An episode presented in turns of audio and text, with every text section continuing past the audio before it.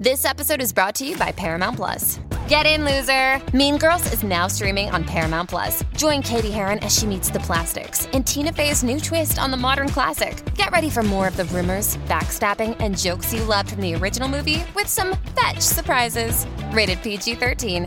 Wear pink and head to ParamountPlus.com to try it free.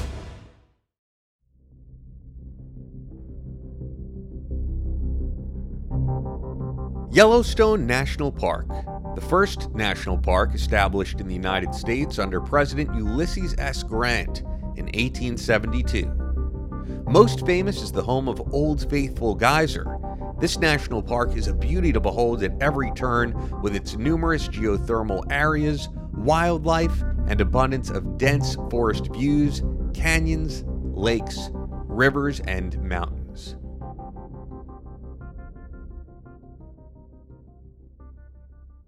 Situated in the south central Rockies, Yellowstone covers an area of 3,468.4 square miles and is part of the states of Wyoming, Montana, and Idaho.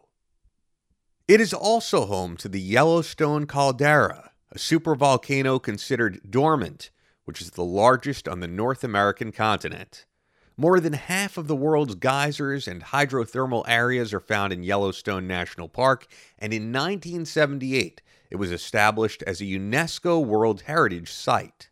The number of species of fish, reptiles, birds, amphibians, and mammals is in the hundreds, and it is the most famous location in the U.S. for grizzly bears, bison, elk, and wolves.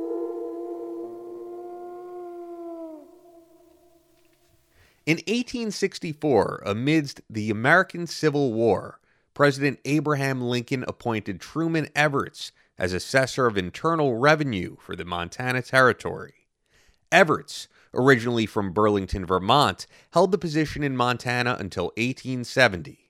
As a former assessor for the Montana Territory, Everts had a strong desire to explore more of the beauty of what would later be known as Yellowstone National Park and joined the expedition led by Henry D. Washburn and Nathaniel P. Langford. Everts understood the expedition would be long and strenuous, but he believed the views of the natural physical wonders would pay off the struggle tenfold. Little did he know just how great of a battle he would have to endure just to live to tell the tale. A year after this expedition, Everts did indeed publish his personal account of the journey that for him turned out to be 37 days of peril. The title of his article published in Scribner's Monthly Magazine in November of 1871. The company started from Helena.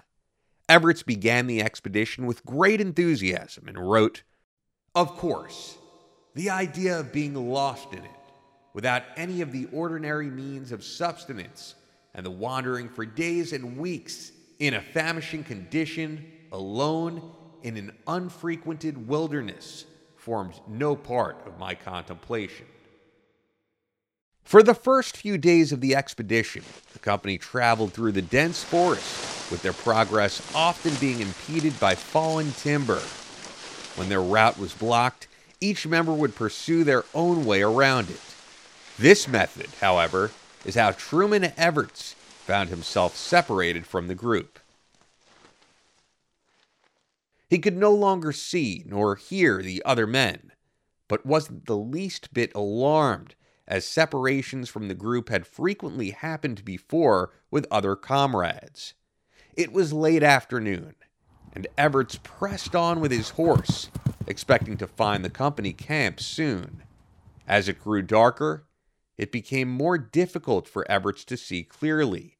So he decided to find a comfortable place to rest for the night, built a fire, and slept till morning. It was September 9th, 1870. At dawn, Everts saddled up and mounted his horse in the direction he thought was towards the camp. He had hoped to find them camping on the beach at the lake they had ridden by the day prior but the forest was so dense and dark, he was easily disoriented and confused in search for the trail. Often he had to dismount his horse to examine his surroundings for clues that would point him in the right direction. At one point, after dismounting, his horse became spooked and took off at full speed into the forest. He never saw his horse again, nor all of his belongings packed on the horse. Those belongings he desperately needed to aid in his survival his blankets, pistols, gun, matches, fishing tackle, it was all gone. All he had left was the clothing he was wearing, a small opera glass, and a couple of knives. He attempted to recover his horse, but after midday, he realized it was an impractical feat. So Everts decided to post a note in the chance that anyone would come upon it and be aware of his condition and the direction he was headed. Evening approached, and his anxiety began to rise. Realizing that his situation was turning severe, he forced his thoughts to hope that it would not be long until he would be reunited with the expedition and they would laugh about his misadventure. He rested and carefully thought through his every step since he was separated and resolved to go back the next day to where he had left his note. The dark night folded in, but now he was without a fire, and the sounds of the forest around him only kept him anxiously awake in fear of his safety. He couldn't sleep, but held on to the hope that tomorrow would have him in the company of his comrades. When Everts awoke the next morning, he headed back to the spot where he left the note, but there was no evidence that anyone else had been there and seen it. A rush of discouragement immediately hit him as he realized more seriously that he was lost in the wild. Everts was destitute, no food, fire, or tools to help him make one. He was alone in a wilderness, unexplored more than 150 miles from the nearest dwelling. He was starving and surrounded by a forest filled with unknown beasts that had an appetite as well. After that staunch moment of realization, Everts resolved to pick himself up, including his perspective. The wilderness would not win.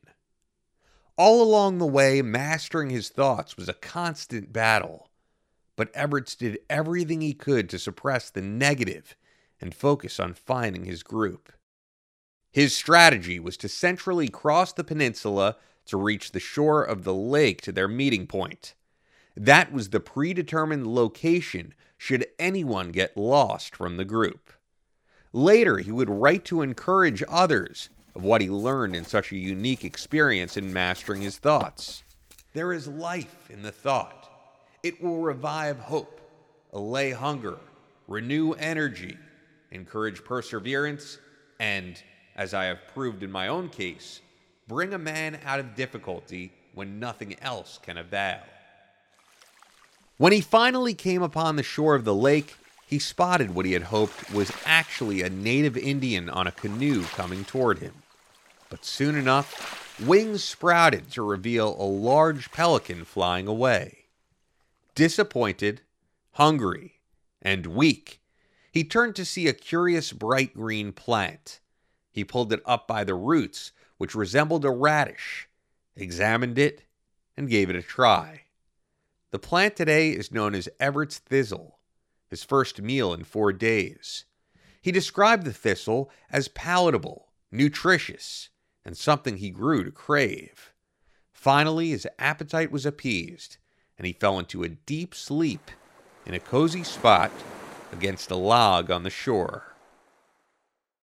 Not knowing exactly how long he slept, the shriek of a mountain lion frightfully awakened him. Wholly terrified and filled with adrenaline, he managed to climb up into a tree and screamed and threw branches down fiercely at the threatening beast. It wouldn't give up, but neither did Everts. Fearing the moment the lion might leap onto the tree trunk, Everts did all he could to ward it off until all became quiet. Everts was entirely out of energy and filled with fear. The mountain lion remained still. Then After what felt like to Everts an eternity, the big cat bolted off, roaring into the forest. Exhausted from the mountain lion encounter, Everts peeled himself off the tree back to the same spot where he had been sleeping. What little strength he had left was utterly zapped, and he drifted into a deep sleep again. The next battle was with the weather. A heavy storm blew in, waking him again.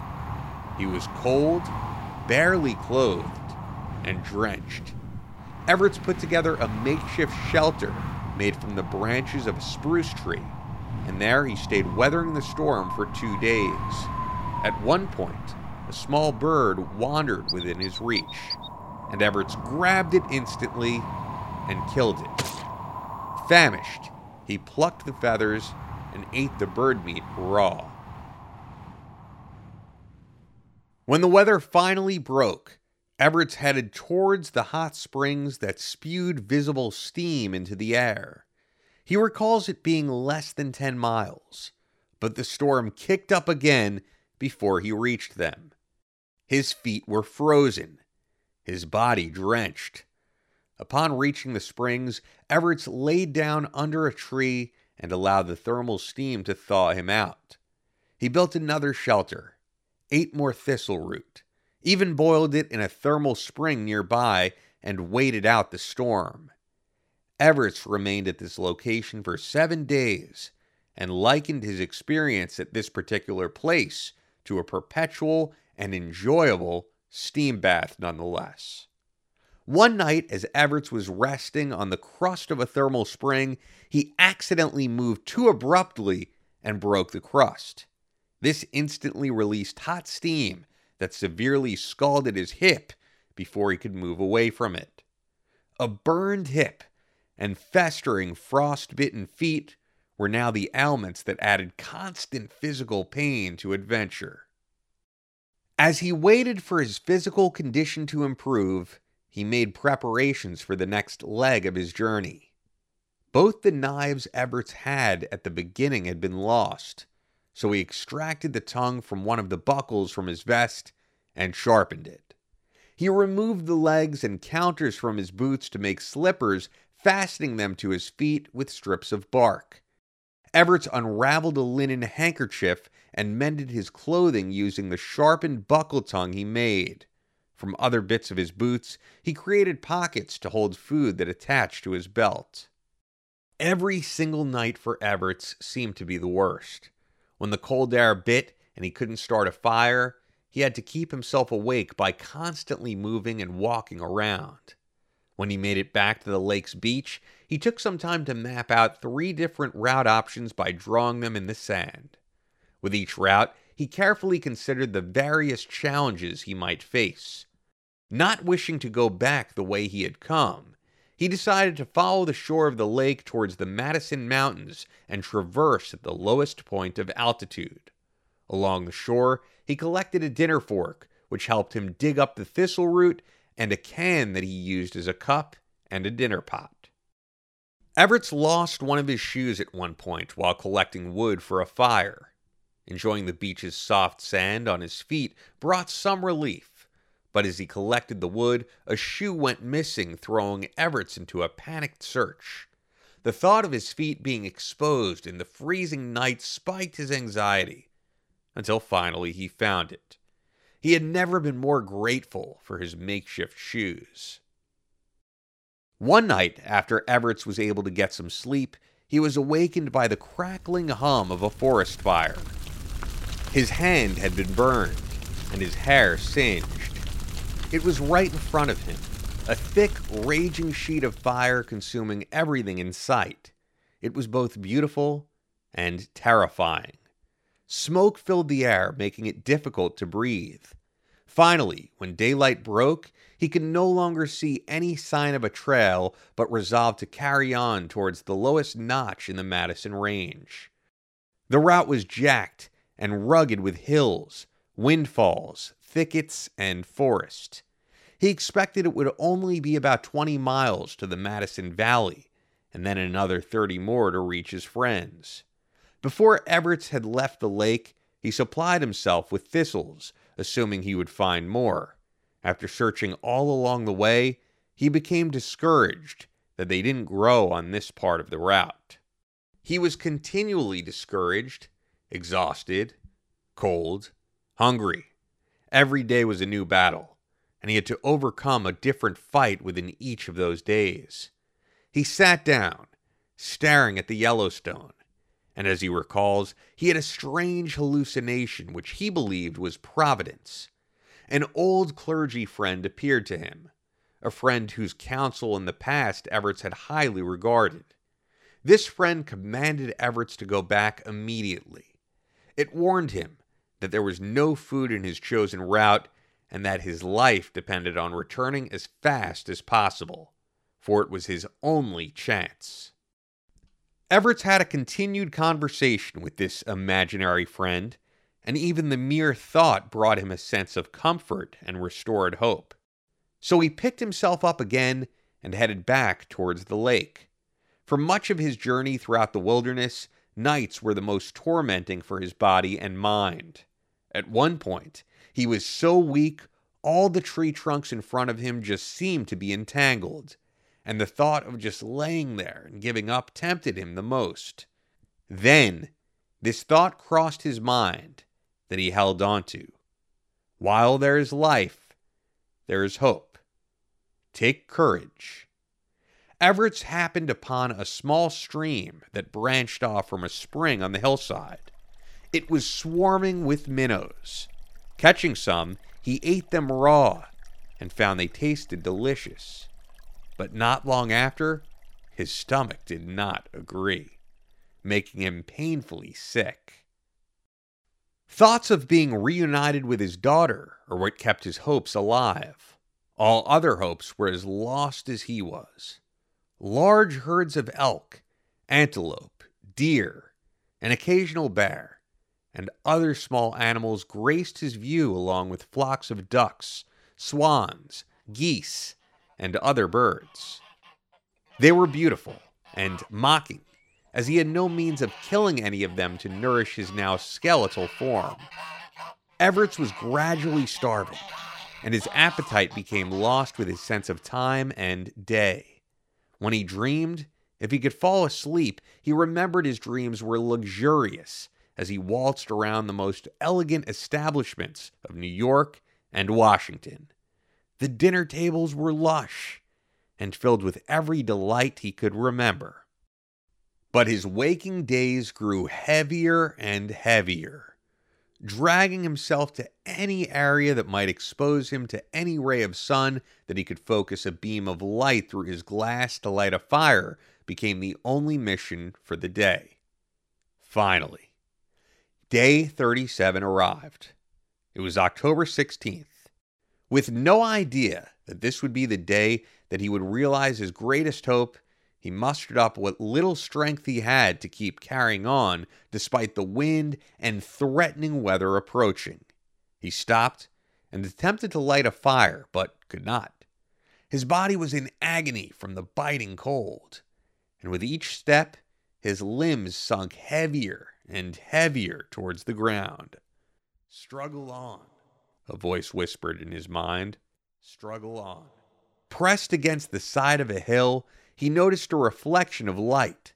Then two figures approached him with friendly faces. Are you Mr. Everts? He had been found. Truman Everts wrote, I fell forward into the arms of my preservers. In a state of unconsciousness, I was saved on the very brink of the river which divides the known from the unknown. Strong arms snatched me from the final plunge, and kind ministrations wooed me back to life. A search party was sent from Montana to find Everts' remains, and it was Yellowstone Jack Baronett and George A. Pritchett that found him barely alive, over 50 miles away from where he had first lost the expedition group. Truman Everts was so malnourished, he weighed only 50 pounds, had frostbite, burn wounds, and other injuries. After the two mountain men found him, One stayed to nurse him back to health, while the other hiked over 75 miles to get help. The peak near Mammoth Hot Springs was named Mount Everts by Henry D. Washburn, Surveyor General of Montana. Yellowstone National Park offers stunning scenery, excellent wildlife observation, and plenty of opportunities for outdoor adventure.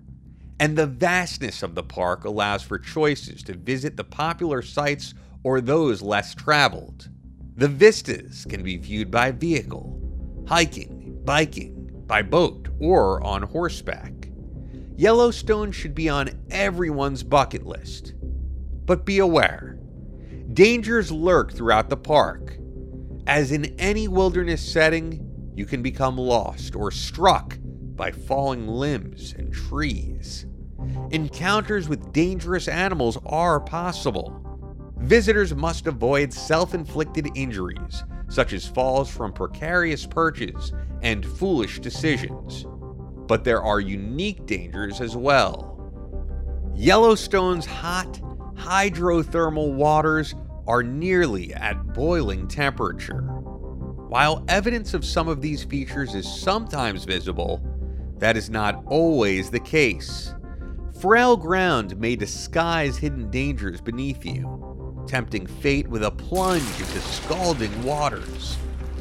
Boardwalks provided by the park protect visitors from some of these dangers, and leaving the marked path will surely increase your chances of experiencing third degree burns or even death. Heed the guidelines and rules posted by park personnel.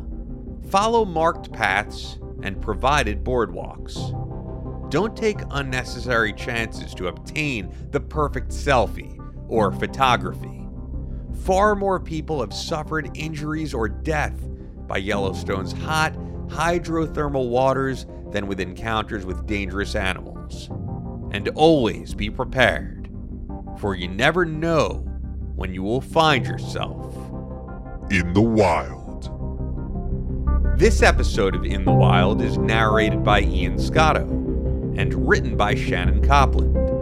It is based on the Project Gutenberg's public domain ebook publishing of Truman Everts' 37 Days of Peril, produced by Jim Adcock. Thank you for tuning in to another exciting installment of In the Wild. To hear more captivating stories of real life survival, hit the subscribe button wherever you're listening and leave us a review on Apple Podcasts. Stay prepared because you never know when you may find yourself in the wild.